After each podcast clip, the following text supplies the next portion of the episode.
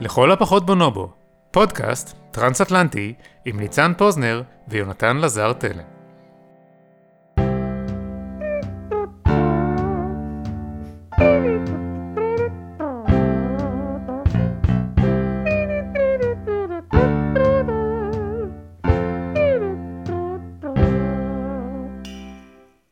שלום. היי, מה קורה? מה, זה נשמע כאילו אתה ממש פה בישראל. יכול להיות שלא עזבת וסתם בלבלנו את המאזינים הקבועים שלנו? יונתן, אני רוצה לספר לך סיפור על האינטרנט. סתם. אה, יש, אנחנו משתמשים בטכנולוגיה חדשני, חדשה, פיתח אותה בחור, קוראים לו מרק צוקרברג, קוראים לזה אינטרנט. זה לא היה אלגור. כן, אוקיי. אל גור המציא את האינטרנט, מרק צוקרברג המציא את הוידאו. הוא המציא את הוידאו על מנת uh, לפתור את השאלה עתיקת היומין, האם הסוס מרים את כל ארבע רגליו ברגע כלשהו. כן, נכון, יפה. וואי, זה, זה כאילו, אתה יודע, יש מאזין אחד שהוא עושה כזה, היי! אני נמצא בניו יורק, ב, ב, אה, יש להם, בניו יורק יש בורוז, שזה מילה מוזרה לרבעים, רובעים. אני נמצא בברוקלין. ברוקלין, כן, אוקיי. בשכונה גרין פוינט, בדירתנו השכורה. רגע, בוא תיתן קואורדינטות. אה, למי מכם שלא מכיר את ניו יורק, זאת עיר נורא גדולה. יש באמצע את מנהטן, שהיא ממש גדולה, ואז מסביב יש עוד, עוד יותר ניו יורק, אז אנחנו לא במנהטן. היא גדולה או שהיא צפופה? גם וגם. אז uh, מנהטן כזה side to side, לא כולה, אבל כאילו האזור המרכזי של מנהטן זה כמו כאילו מיפו להרצליה. אבל כל הדרך, תחשוב שכאילו אתה מתחיל ביפו והולך להרצליה, וזה הכל כאילו, הכל רחובות, רחובות, רחובות, רחובות, רחובות, רחובות, בניינים, בניינים, בניינים. זה פסיכי. אני זוכר שקראתי איפשהו שכל יום איזה שישה, שבעה מיליון איש נכנסים בבוקר למנהטן ויוצאים בערב. והרבה מאוד מהם מגיעים, לא מברוקלין, אתה יודע, מניו ג'רזי, מבוסטון, כאילו מגיעים מרחוק. זה, זה, אני, אני מניח שרבים מכם הייתם במנהטן וחשתם את אותן תחושות שאני חש, שזה לא סביר, גדול לאללה. אז אנחנו גרים ב, בשכונה יחסית קטנה של ברוקלין, שזה, ברוקלין הרבה יותר גדולה ממנהטן, אבל היא לא צפופה כל כך. אה, ומה, כאשר אתה יוצא לרחוב אתה רואה כל מיני יהודים נוירוטים כאלה? אה, אנחנו בשכונה, לא, דברים לא. מצחיקולים? לא, אנחנו בשכונה שהיא, אה, היסטורית זו שכונה פולנית. יש כאן עדיין הרבה מאוד עסקים שכתוב עליהם בפולנית, יש, שומעים פולנית ברחוב, יש כאן... אה, באמת? כן, יש מועדון הופעות גדול שנקרא... The Warsaw, כאילו הוורשה. אה, יש פה גם הרבה מאוד כאילו אחרים. אבל אה, השכונה, השכונה היא שכונה קטנה, בתים כזה שלושה ארבעה קומות, שלוש ארבע קומות, אה, אין כל כך מעליות, די שקט פה, למרות שאין דבר כזה שקט בניו יורק. אבל החלונות כפולים, כמו שאתם יכולים לשמוע. אוי, אני, אני מוכן להגר עד לניו יורק בשביל לקבל דירה שכורה עם חלונות כפולים. אה, אני לא רוצה להלאות אותך ובצופים כמה אנחנו משלמים על הדירה הזאת, אבל זה הרבה. טוב, בסדר, אני בטוח שהמאזינים שלנו שמחים לשמוע שאתה אה, נהנה ושיש לך הרבה הרפתקאות. טוב, בסדר, אה, אז כמו שוודאי שמתם לב, אנחנו לא שידרנו זמן מה, היו לזה מספר סיבות. אחת מהן היא שהפער, נקרא לזה טרנס-אטלנטי, קצת מקשה עלינו את ההפקה. אבל גם החיים שלנו קצת עמוסים, אה, באופן אישי המשאבים היצירתיים שלי קצת מושקעים באיזשהו פרויקט אחר, שאולי יום אחד נדבר עליו בפודקאסט. כן, אבל אה, טוב, התכנסנו כאן היום, בשביל מה בעצם פוזנר? אולי אתם זוכרים, הפרק השני של הפודקאסט עסק בווסט וורלד בעונה הראשונה, ששנינו מאוד, מאוד הערכנו, היינו מאוד מרוצים. גם הוקלט אחרי סוף העונה הראשונה, וההרגשה שלנו הייתה שמדובר ביצירה משמעותית, שיש לה ערך פילוסופי, שעוסקת בשאלות בצורה טובה, ומעלה שאלות חשובות. זאת, זאת יצירה שהותירה ברושם רב, מ, לא רק מהבחינה הזאת. קודם כל, כהפקה קולנועית של מדע בדיוני, אני חושב שמדובר בהישג בלתי רגיל. זה הותיר בי רושם כל כך עמוק, עד שבמידה רבה בעקבות הצפייה בסדרה הזאת עלה בי הרעיון לעשות את הפודקאסט הזה. כי הרגשתי שחסרה לי הפלטפורמה לדבר על דברים מהסוג הזה. ועוררה בי הרבה מחשבות.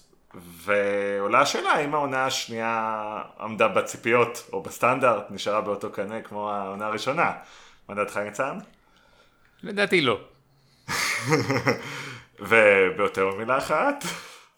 אנחנו, אוקיי, אני צריך לגלות לצופים שאנחנו, למאזינים, שאנחנו לא מקליטים את כל השיחות שלנו, אנחנו כבר דיברנו על הנושא הזה, ואנחנו לא לחלוטין מסכימים, אבל אה, אחת, מה שאני הרגשתי לגבי העונה הזאת הוא שאולי מטעמים של, של לחץ זמנים, יש הרגשה שהרעיונות שעלו בסדרה, בעונה הזאת, לא פותחו כהלכה או לא פותחו במלואם. זאת אומרת, יש מין הרגשה קצת של הבזקים של מה שהיה אמור להיות סיפור שלם, אבל רק מקבלים ממנו איזה טעימה, לא פותרים שם את העניין, לא עוסקים כל כך במשמעויות של הרעיונות שעולים בסיפור הזה, ומיד ממשיכים חזרה או לסיפור אחר, שהוא גם לא קשור, או לקו העלילה המרכזי של העונה, שקצת מאכזב.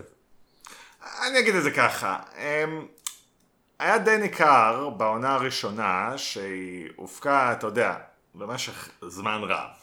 זאת אומרת, אה, מי מאיתנו שיוצר יודע שזה תהליך שהוא, בדרך כלל כשאתה מתחיל לעבוד על איזה יצירה שלך זה איזשהו אוסף של הרבה מאוד רעיונות שאתה צברת לאורך זמן, נתת להם את הזמן אה, לעבור איזשהו עיבוד מסוים, להכין אותו, לראות שאתה מייצר איזה משהו קוהרנטי. ובמובן הזה, העונה הראשונה, זה אחד מהדברים שראיתי אה, כמופתעים, העובדה שכל התמות, גם העלילות השונות התחברו אחת עם השנייה בצורה מאוד מדויקת.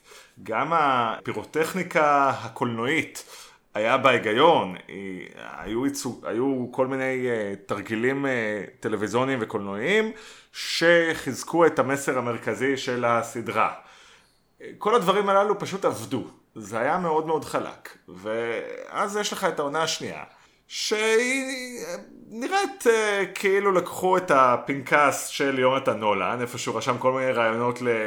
איך ממשיכים את ווסט וורלד, ויכול להיות שהם נותנים לו קצת יותר זמן uh, לכתוב את העונה השנייה, אז הוא גם עושה את זה טוב, אבל מה לעשות, אתה צריך בתוך שנה uh, לכתוב תסריט, לצלם, לביים, לערוך, לשחרר את הכל להפקה ולדחוף לצופים. Uh, גלגלי מכונת הפרסום של ה-HBO לא יכולים לעצור לרגע. והתוצאה היא מה שראינו, זה אוסף אקלקטי של רעיונות, אתה השווית את זה אתמול ל Animatrix. אזהרת ספוילר, מעכשיו ספוילרים על הסדרה. אז כש, כשאני אמרתי שזה הזכיר לי את ה Animatrix, זה בגלל שיש בעונה הזאת, יש מין כאלה אפיזודות שמעלות נושא, לא מפתחות אותו עד הסוף, ולא, והן לא רלוונטיות ל, לעלילה הכוללת של העונה. למשל... אתה הבנת מה העלילה הקודמת של העונה? הכוללת? סליחה, מה העלילה הכוללת של העונה? מבחינתי העלילה של העונה היא ההיפרדות של ה hosts מה guests, המעבר של ה hosts ל-Valley Beyond, והבריחה של כמה, של כאילו שלושת ה hosts הגוף, הגשמיים האחרונים לעולם שלנו, והפארק כאילו הופך להיות לא רלוונטי. Mm-hmm. עכשיו, במשך העונה, הדבר שהכי הפריע לי, שני הפרקים, זה בעצם שלושה, שלושה פרקים, שלושת הפרקים שהכי כאילו לא הבנתי מה הם עושים שם, כן. זה הביקור של מייב ביפן. כן. והפרק עם ה... אה, אני לא יודע אם לקרוא לו אינדיאני או native uh, American, בגלל שכאילו הוא native American, אבל הוא ממש אינדיאני, כי הוא כאילו cowboys and Indians. זאת נקודה ממש מעניינת, הוא יותר אינדיאני משהוא native American בעצם. כן, נכון? יפה. הרי הוא כן, מייצג הוא... את האינדיאני כפי שהפולשים האירופאים ראו. אז, אה, אז נגיד, הפרק שלו, ביקור ביפן, ובמובן מסוים, אם אתה גם כל הסיפור על דלוס, דלוס האב, שכאילו יש, את ה, יש לו את הפרק הזה שמראים שמנסים ל, ל, לפתח את הגוף שלו, כאילו להדפיס אותו מחדש וזה לא מצליח להם, וויליאם כאילו שנים בא ועושה לו את המבחנים, גם לא רלוונטי. עכשיו, אוקיי, הפרק על האינדיאני היה משעמם בלי קשר, הביקור ביפן זה לדעתי היה fan service, אה, כי בסוף העונה הראשונה היה כאילו סמוראים וזה היה כזה טוב שיט, חייבים לעשות סמוראים בעונה השנייה. והפרק על דלוס זה לדעתי איפה שהיה הגרעין האמיתי של העונה הזאת, וחבל שהוא לא פותח כהלכה ו... ועשו ממנו משהו. טוב, אני רוצה, אני, אני רוצה אה, להגיד את זה ככה. אני גם לא נהניתי מהפרק אה, על האינדיאני, אני הרגשתי שהוא היה פילר, אה, למרות ששותפתי לצפייה דווקא אהבה, אה, מסיבותיה שלה, לא כל כך אה, ברור לי למה, אבל את הסיפור של מייב, אני, את הביקור של מייב ביפן, אני יכול להצדיק, אני יכול להסביר איך הוא מתקשר לתמה המרכזית של, של העונה. אחת התמות העיקריות של העונה זה העיסוק באותנטיות, נכון? אה, מה, יש איזו מילה כזאת שהם אומרים ברוב רושם בכל פעם שהם מנסים להסביר למה הם חותרים, זה, המילה הזאת היא פידליטי, אני חייב להודות, לא הבנתי עד הסוף אה, אם אתה יכול לפרש מה זה פידליטי. פידליטי זה, זה נראה לי דיוק, זה כאילו, אה, כן, משתמשים בזה כדי לתאר סאונד בדרך כלל, נכון? היי פידליטי, הבחנה. אני חושב שהרעיון הרעיון בהקשר הזה זה כאילו, אנחנו רוצים לעשות השוואה כאילו של הפרטים הקטנים. וגם, נכון, וגם דולורס, כשהיא אה, מסבירה בסוף מה, מה מבחינתה זה הערך הנשגב ביותר, מה זה הדבר האידילי בעיניה, אז היא אמרה שהיא רוצה את הדבר שאי אפשר להחליף אותו, אוקיי? אז אני חושב שעל הנייר, הרעיון של לקחת את ה... כמה מהגיבורים שלך ולהוביל אותם לעולם אחר לגמרי, שהוא העתק מוחלט של העולם שלהם, אבל עם skin אחר. זה אה, יכול להיות בסיס נפלא למשבר אקזיסטנציאליסטי. אמרתי את זה טוב, הצליח לי. נראה לי. אה, זה יכול להיות אה, בסיס טוב לדיון בנושא של אותנטיות. הבעיה היא שכמו כל רעיון אחר בעונה הזאת, זה לא מוצע. אני מסכים איתך, וגם... וזה בדיוק העניין, כי הפרקים על יפן, הם לא עסקו, ב... יש שם כאילו קריצה לסוגיה הזאת, עם, ה... עם הטלוויזיון עם האנגלי הזה ש... ש... שמודה שהוא כאילו עשה פלגיאט לעלילה של ווסטוולד. יש שם קריצה כאילו לסוגיה הזאת, אבל רוב מה שקורה ביפן זה מין מחווה לקורסאווה עם הרבה מאוד שפריצים של דם, ומין תגלית כזה על מייב, אבל לא מאוד משמעותית, ולבזבז על זה שני פרקים זה מתיש. תגלית שאגב היא בפני עצמה לא עשתה שום דבר חשוב בהמשך הסדרה. זה בדיוק, מש... זה בדיוק זה. כאילו, אז כל הזמן שהם בילו ביפן לא, לא היה משמעותי בסוף. ותן לי להגיד לך עוד משהו על זה. יש איזה עניין, יש לך, יש את, אני לא זוכר איך קוראים לו, יש את הבחור כאילו המאהב הלוחם של מייב, מהעונה הראשונה, שמגלים שיש לו גם כאילו העתק יפני, נכון? כן. ובסוף, בסוף, בפרק האחרון, הבחור האנגלי, שהוא גם כזה מתאהב במייב, מקריב את עצמו כדי להציל את כל הזה, והוא מדקלם את הנאום שהוא כתב לשני. כן. אתה זוכר? עכשיו, זה מקום הרבה יותר מעניין על השאלה של האותנטיות, כי המאהב, הלוחם, ה host, הוא האלטר אגו של ה... של ה... אה, אתה יודע, התסריטאי האנגלי, הרופס הזה, יש, יש גם קטע בעונה שהוא עומד עירום כזה בפני מייב, והוא פתאום כאילו, יש, יש, העונה הייתה יכולה לעסוק במתח שבין ה... הוא אפילו לא guest ולא host, הוא מין כזה, תבין, הוא כאילו שפך את עצמו על, על Westworld ועל עולם יפן. היה פה פוטנציאל רב לתאר איזשהו היפוך תפקידים בין בורא לנברא. כן. וזה בפרק הראשון או השני, הייתה לי הרגשה שזה הכיוון שהולכים אליו, ומאוד אהבתי את זה. אבל במקום זה קיבלנו תוצאה מאוד רדודה. שאתה מגלה שארנולד בנה את דולורס, ודולורס בנתה את ברנרד, אבל, אז כאילו, הם, הם כאילו נוגעים בנושאים האלה, אבל, אבל אז אתה יודע, למה לבזבז פרק שלם על אינדיאני שנזכר בזה שפעם הוא היה אינדיאני, כאילו, ורק כדי לבנות את ה... אתה יודע, הרי בסוף הם כולם מגיעים ל Valley Beyond, ואז כאילו יש איזושהי משמעות גם לאתוס של, של ה hosts לגבי, זה, זה חסר משמעות ברמת הדיון שלנו. אני אגיד לך יותר מזה, הפרק הזה באיזשהו מובן, הוא קצת גזל ממייב את קו העלילה שלה. כי הרי הוא מסביר שם, תשמעי, אל תדאגי, את יכולה למות, אני אשמור לך על הבת. אז היא בעצם מעולם לא הגיעה ל... למיצוי של המטרות שלה, של זיכוך הנפש שלה, זה, זה דבר שהוא, אתה יודע, יכול, יכול להיות שזאת אה, בחירה אמנותית הייתה להשאיר אותה עם חצי תאוותה בידה, אבל אה, זאת הייתה בחירה תמוהה בעיניי. טוב, אני, אני רציתי, רוצה עוד, עוד דבר אחד. הטוויסט בסוף, שאתה מגלה שהייל היא דולורס, לא, לא עושה לי כלום. יפה, זה, זה בדיוק uh, הכיוון שרציתי ללכת אליו. יש איזו uh, הרגשה, אני חושב, אני, אני לא סתם uh, אמרתי שיש הרגשה מאוד ניכרת בעונה הזאת שהיא, uh, של uh, הזדרזות, של, של חיפזון בכתיבה. Uh, כבר uh, בעונה שעברה ברור שווסט וורד זאת סדרה שהיא קיימת במידה רבה בזכות ההצלחה של משחקי הכס. ואת ההידרדרות היצירתית שראינו בעונה הזאת אפשר לייחס לאותן, לסיבות דומות בעצם. וגם באותו אופן, אפילו התרגילים התסריטאיים אה, או הקולנועים שעושים על הצופה, הם משתמשים באותן פרקטיקות שבהן במשחקי הכס משתמשים על מנת שאתה בתור הצופה לא תשים לב שעובדים עליך בגדול. אז מה הם עושים כדי לכסות על זה שהעונה הזאת זה הרבה רעיונות לא ממוצים. הם מייצרים לך כל מיני סיטואציות, זאת אומרת, הדבר שהכי השקיעו בו בעונה הזאת זה הרגעי וואו, כן? ההפתעות המדהימות האלה. יאללה, אני לא מאמין. כן, אגב, אגב, סצנת הפוסט קרדיטים של הפרק האחרון. אגב, מה אתה חושב על הרעיון הזה של אה, סצנת פוסט קרדיטים בטלוויזיה? אני יודע, בסדר, מה אכפת לי?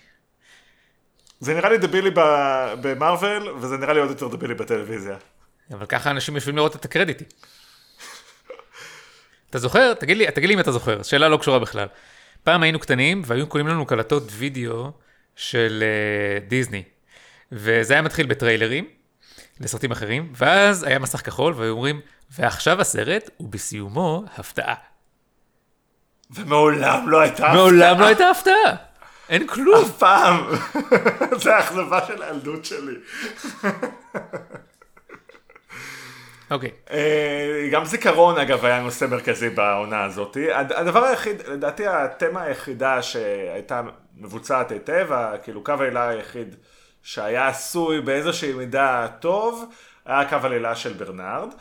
אה, הוא גם היה הכי מעניין. אני גם חושב שהתרגיל אני, הזה אני של... אני מהנהן בהסכמה. כן, התרגיל הזה של הדיספוזיציה הכרונולוגית, כלומר הבלבול הזה של הצופים, שלא ברור באיזה סדר הסצנות נמצאות. כן, אני, אני צפיתי עם אשתי, וכאילו, אתה יודע, הם, הם, יש כאלה רמזים ויזואליים שאתה מחליף זמן, ואתה יודע, כל פעם אנחנו צריכים כזה, רגע, אה, אוקיי, עכשיו זה אחרי, אוקיי, עכשיו, לפני, אה, אוקיי, זה, ותדע לך, שדיברנו על זה נדמה לי בפעם הקודמת. כן. אה, יונתן נולן, הוא, זה כאילו השטיק שלו. לא ראיתי עדיין יצירה שלו שאין בה משחקים של זמן, וזה, פה זה הכי מאכזב. זה לא אח שלו? רגע, אני בלבלתי ביניהם. לא, הוא כתב, אה, לא, הם שני, אוקיי. ג'ונתן נולן וכריסטופר נולן הם אחים. נכון. ג'ונתן נולן, גם כריסטופר נולן עושה את השטיק הזה, אבל אה, הרבה מהדברים של, ג'ונ, של כריסטופר נולן, ג'ונתן נולן כתב לו את התסריט. אז למשל, הוא השתתף בתסריט של Memento, נדמה לי שממנטו מבוסס על ספר שלו, הוא השתתף בתסריט של... פרסטיג'. דה פרסטיג'. ששם יש את המשחקים הכי משמעותיים מהבחינה הזאת, וגם בעונה הראשונה, דיברנו על זה, שהמסע של דולורס הוא בעצם אסינכרוני, ו- וכאן, אתה יודע, שוב, יש את המשחק הזה, אבל הוא הכי מאכזב מכל הניסיונות שלו, מכיוון ש... ואני אגיד לך גם למה. כל מה שזה גרם לי זה בלבול, כן. זה בדיוק הנקודה, אני גם אהבתי, רציתי, הזכרנו את פרסטיג' לפני רגע, סרט על קוסמים. ובאיזשהו מובן הוא כאילו כמו הקוסם שיודע שכל מה שיש לו זה אחיזת עיניים. זאת אומרת, הוא טוב בטריקים של אה, בלבול כרונולוגי, אה, וזה מה שהוא עושה, וכשאין לו סיפור לספר. מה שרציתי להגיד זה שפשוט זה לא הצליח. בעונה כן. הזאת, ההוקוס פוקוס הכרונולוגי, הוא יצר אצלי תחושה של בלבול, אבל אתה יודע, הרי אה, בסוף, בפרק האחרון יש מין, התגלית, כאילו, זה מין כזה צעד לאחור, ופתאום מגלים לך מה קרה בעבר, ואז כאילו, היה את הרגע הזה שאמרתי, רגע, אני עכשיו צריך כאילו עקרונית, אני אמור עכשיו לחשוב על כל מה שהייל עשתה, ולראות איך זה בעצם... אבל, אבל זה לא קורה, כי כל מה ש... כל מה ש... מהרגע של ההחלפה, הייל החדשה זה רק ההייל שמקבלת את הפנים של הצוות שמגיע כן. כאילו כדי לעשות שם עניינים, והיא היא, היא עושה כל מה שההייל המקורית אמורה לעשות, כאילו היא לא מחבלת, ש... לא יודע, כאילו לא היה, התגלית הזאת חסרת משמעות. אני אגיד לך עוד דבר, זה לא היה ברור בכלל מה המוטיבציה של דולורס, אוקיי? אין לה אה, עקביות במטרות שלה. הם מנסים להציג את זה בסוף כתכונה חיובית של הדמות שלה.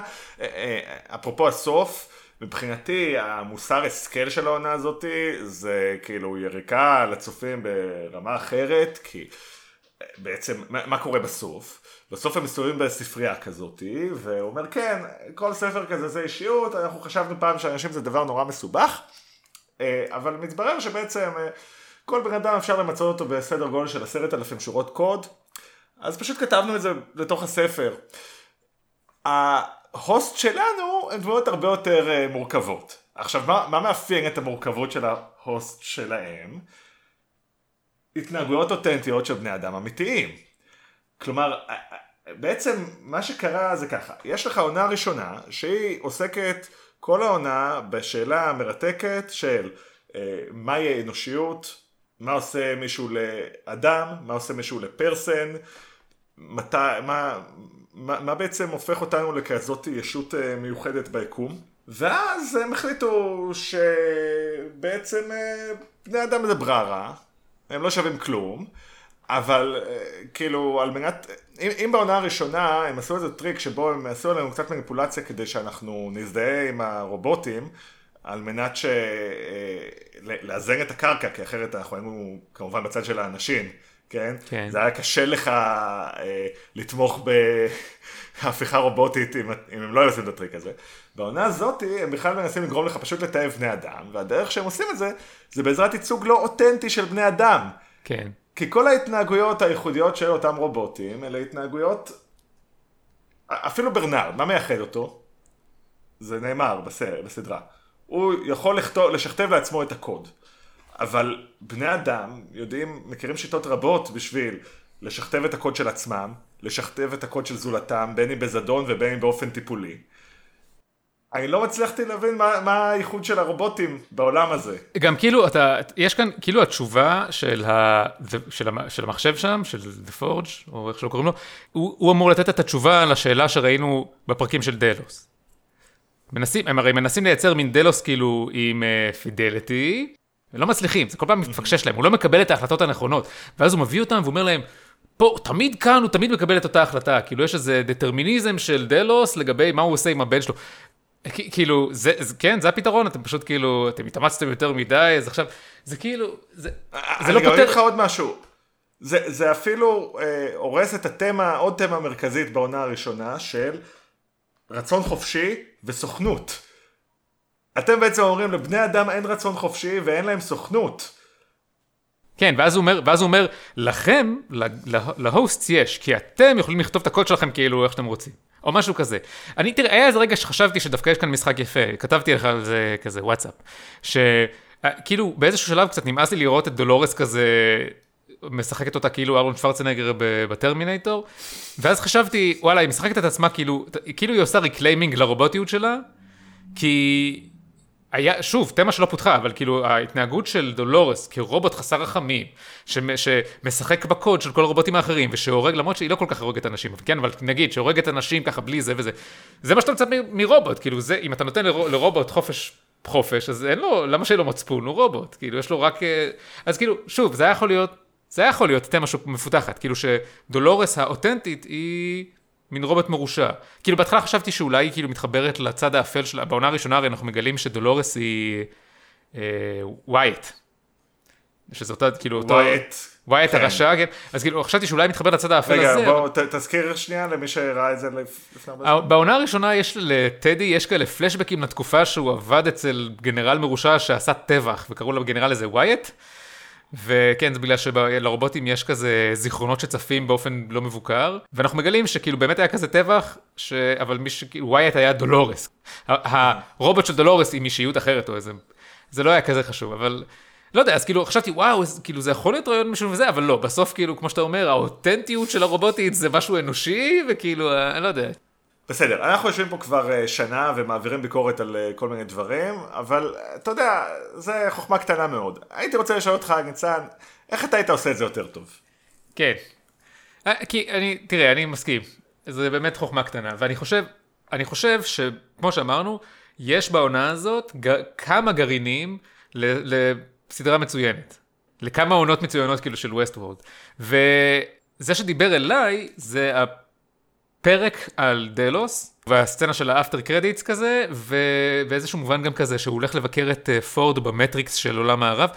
אה, אתה רוצה להרחיב? כן, מה, אני, אני מרחיב. מה בעצם מייחד את ה... אוקיי. העונה הראשונה עוסקת בניסיון של ווסט וורלד, כן, יש מין כזה אינטרסים מנוגדים. יש לך את פורד, ופורד ממש מנסה לפתח את הטכנולוגיה של ההוסטס למקום שהם, אה, יש להם תודעה.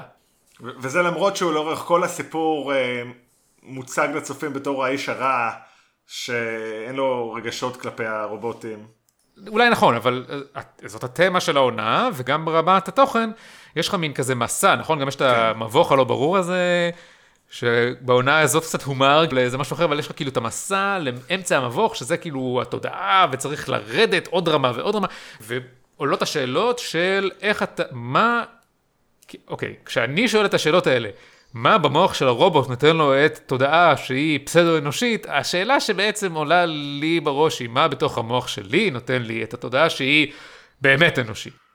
וכי, ואתה יודע, אחד מהדברים שאהבתי בעונה הראשונה זה שיש מין כזה, מנפנפים את הידיים על מעבר בין תקופה כזאת בעבר הרחוק, שהם היו כזה רובוטים עם בוכנות, להווה של העונה הראשונה וגם של השנייה, שהם לחל... בעצם הרובוטים האלה לחלוטין ביולוגיים. אין להם בוכנות וזה, הם כאילו, הם מדממים, הם ממש בני אדם, והדבר היחיד שמפריד בינם לבינינו, גילינו בעונה הזאת, זה שבתוך המוח שלהם יש מין כזה כדור. עכשיו. כאילו, זאת מטרה יותר קטנה לכדור, שאם אתה רוצה להרוג אותם, אתה צריך לכוון יותר טוב. כן, אבל זה גם, זה גם הוקוס פוקוס שמוצא חן בעיניי, שאומר, זהו, עזוב, פתרנו את השאלה כאילו איך מדפיסים אנשים. ואז באמת, כל מה כן. שנשאר לך זה שאלה, למה הם לא אנשים? ואיך נכון. אתה, והרעיון של לקחת את דלוס ולשכפל אותו, לשים אותו ב host, רק לשים אותו, להעתיק את המוח שלו, אתה יודע, זה, זה טרופ ותיק. של להעביר את המוח שלך למכונה, נראה לי זיכרון גורלי, לא, לא זוכר, לא משנה, כאילו זה, עשו את זה מלא. אבל, אבל כאן, ב, מתוך העונה הראשונה, ש, שהעונה הראשונה מגישה לך על מגש את ה... אה, אה, נגמר, אין יותר הבדל, ואז אתה אומר כזה, זאת הייתה המטרה של הפארק, לבטל את ההבדל הזה ברמה שבה אנחנו יכולים להדפיס את האנשים, ואז לשאול את השאלות, אתה יודע, הפרק על דלוס הוא היה ממש קצת כזה מחריד, כי יש לך כזה בן אדם, הרי בעונה הראשונה, דולורס חושבת שהיא בן אדם, אבל היא רובוט. אבל אנחנו כן. יודעים שהיא רובוט, וכאן כאילו משחקים עליך את המשחק הזה, יש לך את דלוס, הוא יודע שהוא אמור להיות רובוט בעתיד, אבל הוא לא יודע שהוא עדיין, אז כאילו, איפה, הוא חולה, הוא בטח, אתה יודע, זה כזה מקום אקזיסטנציאליסטי כזה, של... אני שמח שגם אתה מתקשר עם המילה הזאת. בואנה, זו אחת המילים הקשות. ואני חושב שהיה אפשר לפתח את העונה כולה בכיוון הזה, של כאילו לגלות אתה יודע, לגלות כל פעם עוד מישהו שהוא בעצם רובוט, ואני חושב שהיה איזה, הייתה לי תיאוריה במהלך העונה, שכאילו ההוסט, הגסט שמגיעים, אוקיי, בסוף העונה אנחנו מגלים שבעצם מגיעים אנשים אמיתיים ומקליטים להם את המוח או משהו. הייתה לי מין מחשבה שכל הגסט הם בעצם רובוטים, וכאילו פארק עוזר להם כזה לעשות כזה קליברציה, כדי שהם יהיו הבני אדם הנכונים בחוץ כזה או משהו.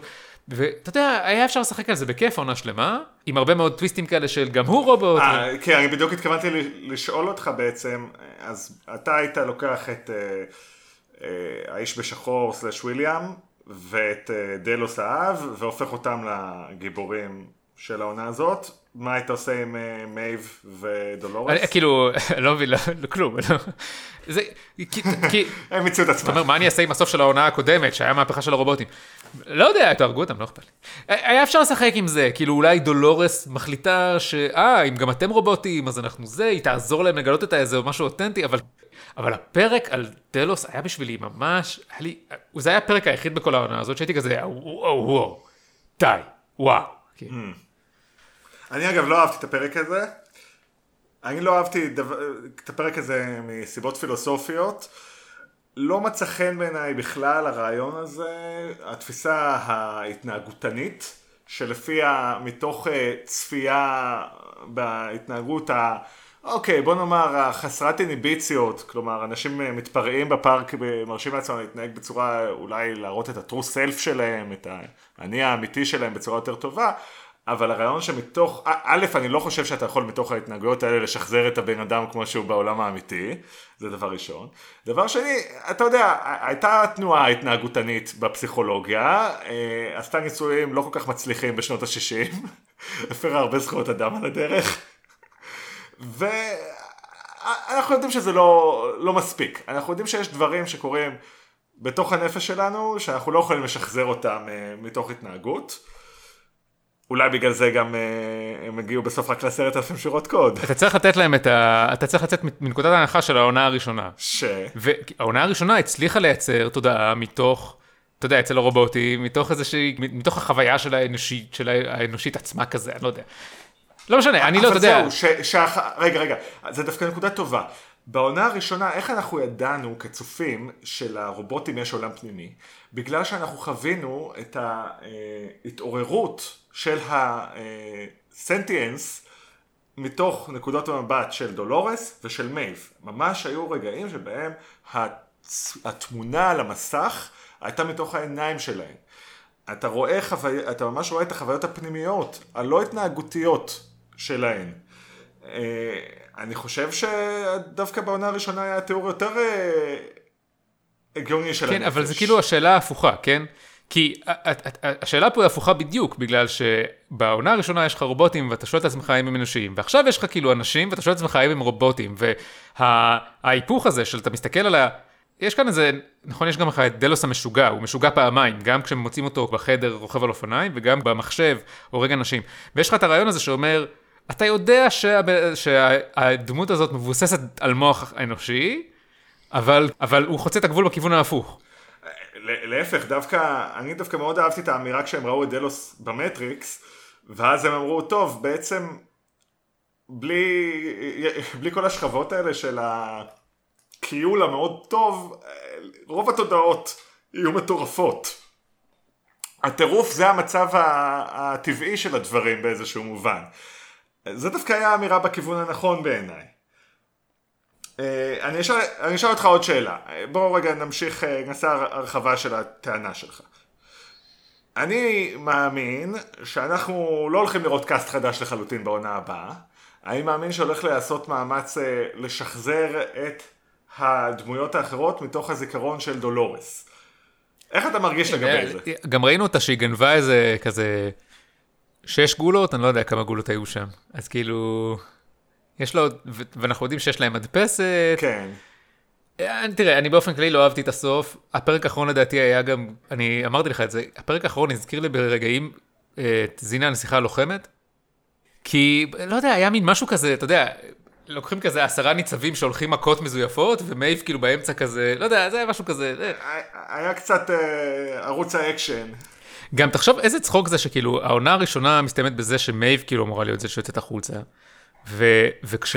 ויש שם את הרגע הזה שמייב כאילו בסוף לא יוצאת, זו שאלה מאוד מורכבת, אם זה, היא עושה את זה בד, על דת עצמה או לא, ובלה אנחנו בעונה הזאת סוג של מגלים שהיא החליטה להישאר על דת עצמה בגלל הילדה שלה, שזה מה שידענו, אבל אתה יודע. ו... ועכשיו כאילו, אתה יודע, לא, הייל פשוט הולכת, זה לא ש... כאילו, היא פשוט הולכת, גם כאילו, מה היא תעשה בעולם? אני לא יודע, זה לא, זה אפילו לא עניין אותי. לא יודע. אוקיי. Okay. אבל בסדר, אתה יודע, אני, לא, לא משלמים לי הרבה כסף כדי לכתוב את העונה הזאת, אז אה, זה מה שמקבלים. אבל תראה, אולי לך יש רעיון יותר טוב, אני לא יודע. יותר טוב, לא הייתי מתחייב. אני אגיד את זה ככה. לפני שנה, כשראיתי את הסוף של העונה הראשונה, עם האימג' הזה של האקדח, היה לי הרבה זמן לחשוב לאן הסיפור הזה הולך, ואני שאלתי את עצמי, טוב, אוקיי, אז עכשיו הם השתחררו מכבלי ה... האלוהים שלהם בעצם. הם ביצעו רצח אב, רצח אל, תקרא לזה באיזה מילה לטינית שאתה רוצה, מה הלאה?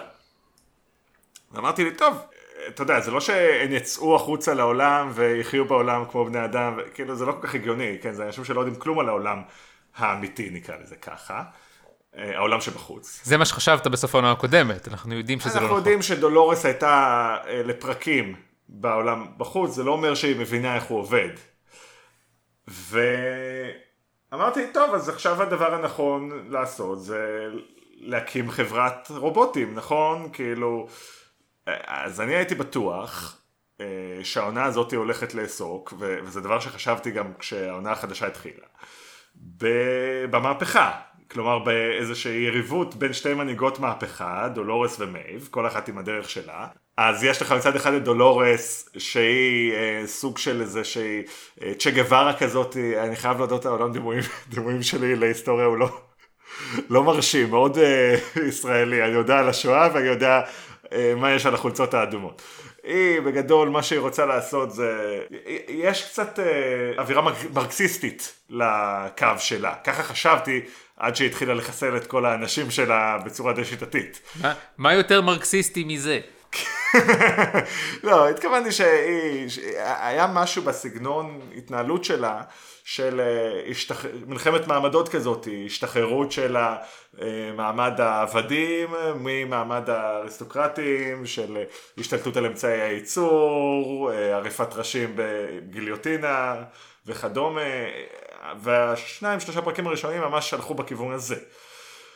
ואז מהצד השני יש לך את מייב, שיש לה גישה קצת יותר אה, אמפתית לבני אדם, שלמרות שכפי שמתברר בהמשך העונה, לא ידעתי את זה אז, אבל יש לה אה, את היכולת אה, לשלוט בהוס, כאילו ברובוטים האחרים סביבה, היא בוחרת הרבה פעמים לא לעשות את זה, כי חשובה לה הסוכנות של האנשים סביבה, חשובה לה, היא מאמינה בזכות של כל אחד לבחור לעצמו את גורלו.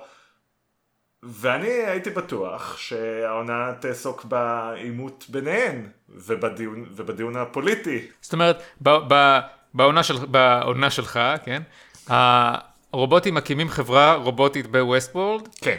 ויש עימות על האופי של החברה. כן. יש uh, שיח פילוסופי בשאלה האם אנחנו רוצים להקים חברה בתוך הפארק או שאנחנו רוצים לצאת החוצה. Uh, מה הסדר החברתי? מה, אתה יודע, הרובוטים האלה עד לא מזמן עסקו ברוטינות הקבועות שלהם, בסדר? עכשיו הם צריכים למצוא את עצמם מחדש, כל אחד צריך למצוא את התפקיד החברתי שלו, נכון? אנחנו דיברנו על אבולוציה, על אבולוציה מתכנסת, אה, דיברנו בפרק השלישי שלנו על אה, חייזרים, באיזשהו מובן יש פה, אה, תחשוב, יש לך פה ישויות שהן fully sentient, כלומר, יש להן תודעה מפותחת, יש להן תפיסות של ציוויליזציה כפי שהן משתקפות בעולם המערבי של המערב הפרוע, אבל עכשיו הן צריכות באופן פתאומי להקים חברה מאפס. חברה שאין לה היסטוריה, זה מסקרן. כן, תראה, אני... צחקתי כי הוא עושה פרצוף. פוזר לא אוהב את הרעיון הזה. אני לא, אני לא אוהב את הרעיון הזה בגלל שאני חושב, אני לא הייתי, כפי ששמעתם, אני לא הייתי נפרד מהרעיונות של תודעה כדי ללכת לעסוק בנושאים פוליטיים.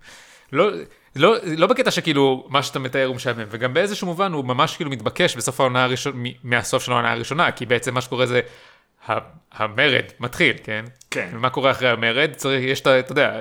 חברת מופת.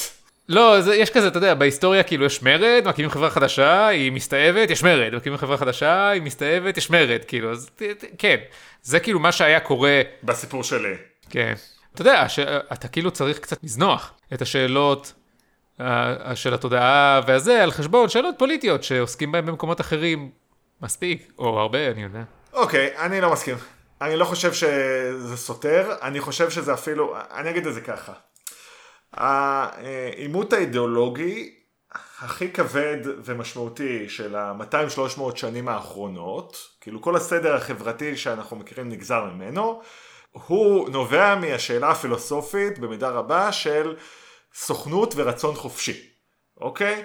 יש לך מצד אחד את האסכולה המרקסיסטית, שמאמינה שהסדר החברתי צריך אה, להיות מונחת אה, באיזשהו אופן ריכוזי.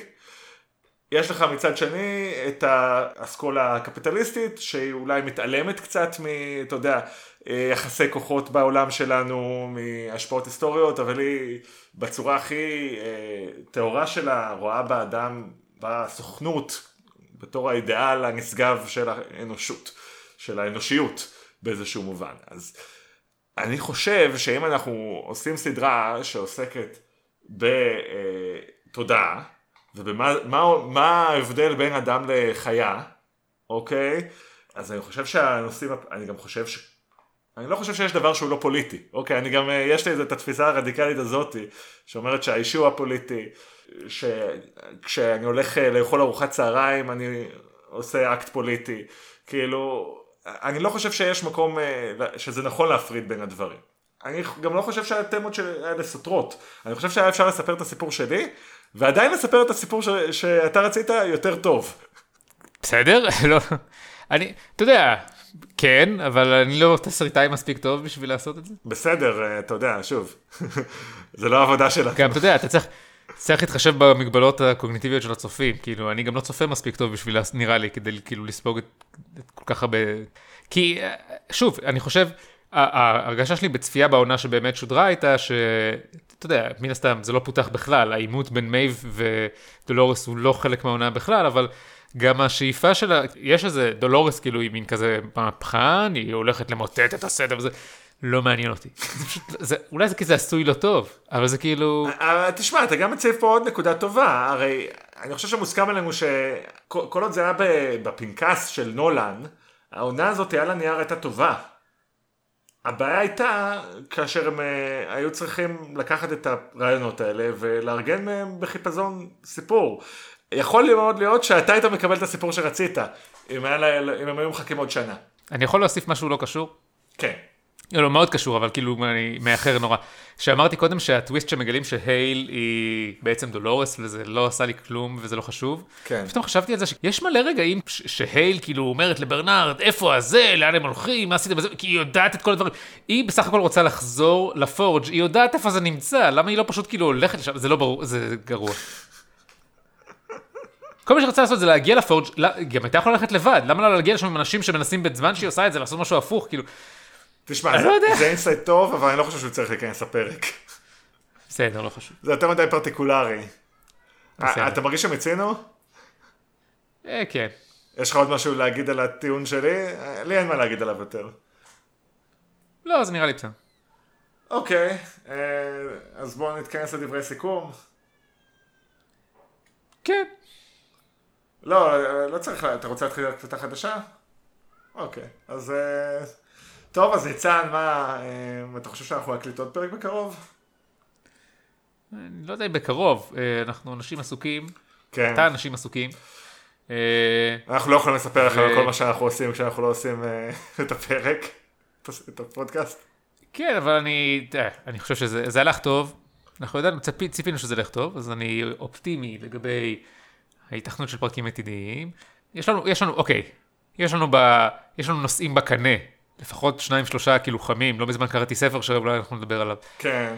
אבל uh, אתה יודע, טוב לראות אותך, טוב כן, לשמוע אותך. כן, נחמד מאוד, אנחנו צריכים לעשות את זה יותר. יכול להיות שאנחנו צריכים להפוך את זה לפודקאסט כזה של אה, שיחות טלפון. מה אתם אומרים, אתם רוצים לשמוע שיחות טלפון מוקלטות? אוקיי, נגיד את זה ככה, אה, מעריצים יקרים. אם אתם רוצים לשמוע מאיתנו יותר, ולא אכפת לכם שזה יבוא על חשבון האיכות, אז uh, תשלחו פינג. בסדר? תמצאו את הערוץ המתאים, ואם נראה שיש... אם נראה שאנחנו מקבלים יותר, מספיק פניות, אז אנחנו נשקול לעשות את זה. אה, בסדר, תשמעו ככה, נעשה עכשיו זה. אה, עד כאן, תודה רבה לכם שהאזנתם. תודה לכם. אה, אנחנו מקווים שנהניתם. אם יש לכם מה לומר על העונה האחרונה של ווסטוולד, אתם יכולים למצוא אותנו בעמוד הפייסבוק שלנו, לכל הפחות בונובו, או תשלחו לנו מייל, at least בונובו, שטרודל ג'ימייל נקודה com. זה הכל, אנחנו נתראה בפעם הבאה. ביי יונתן.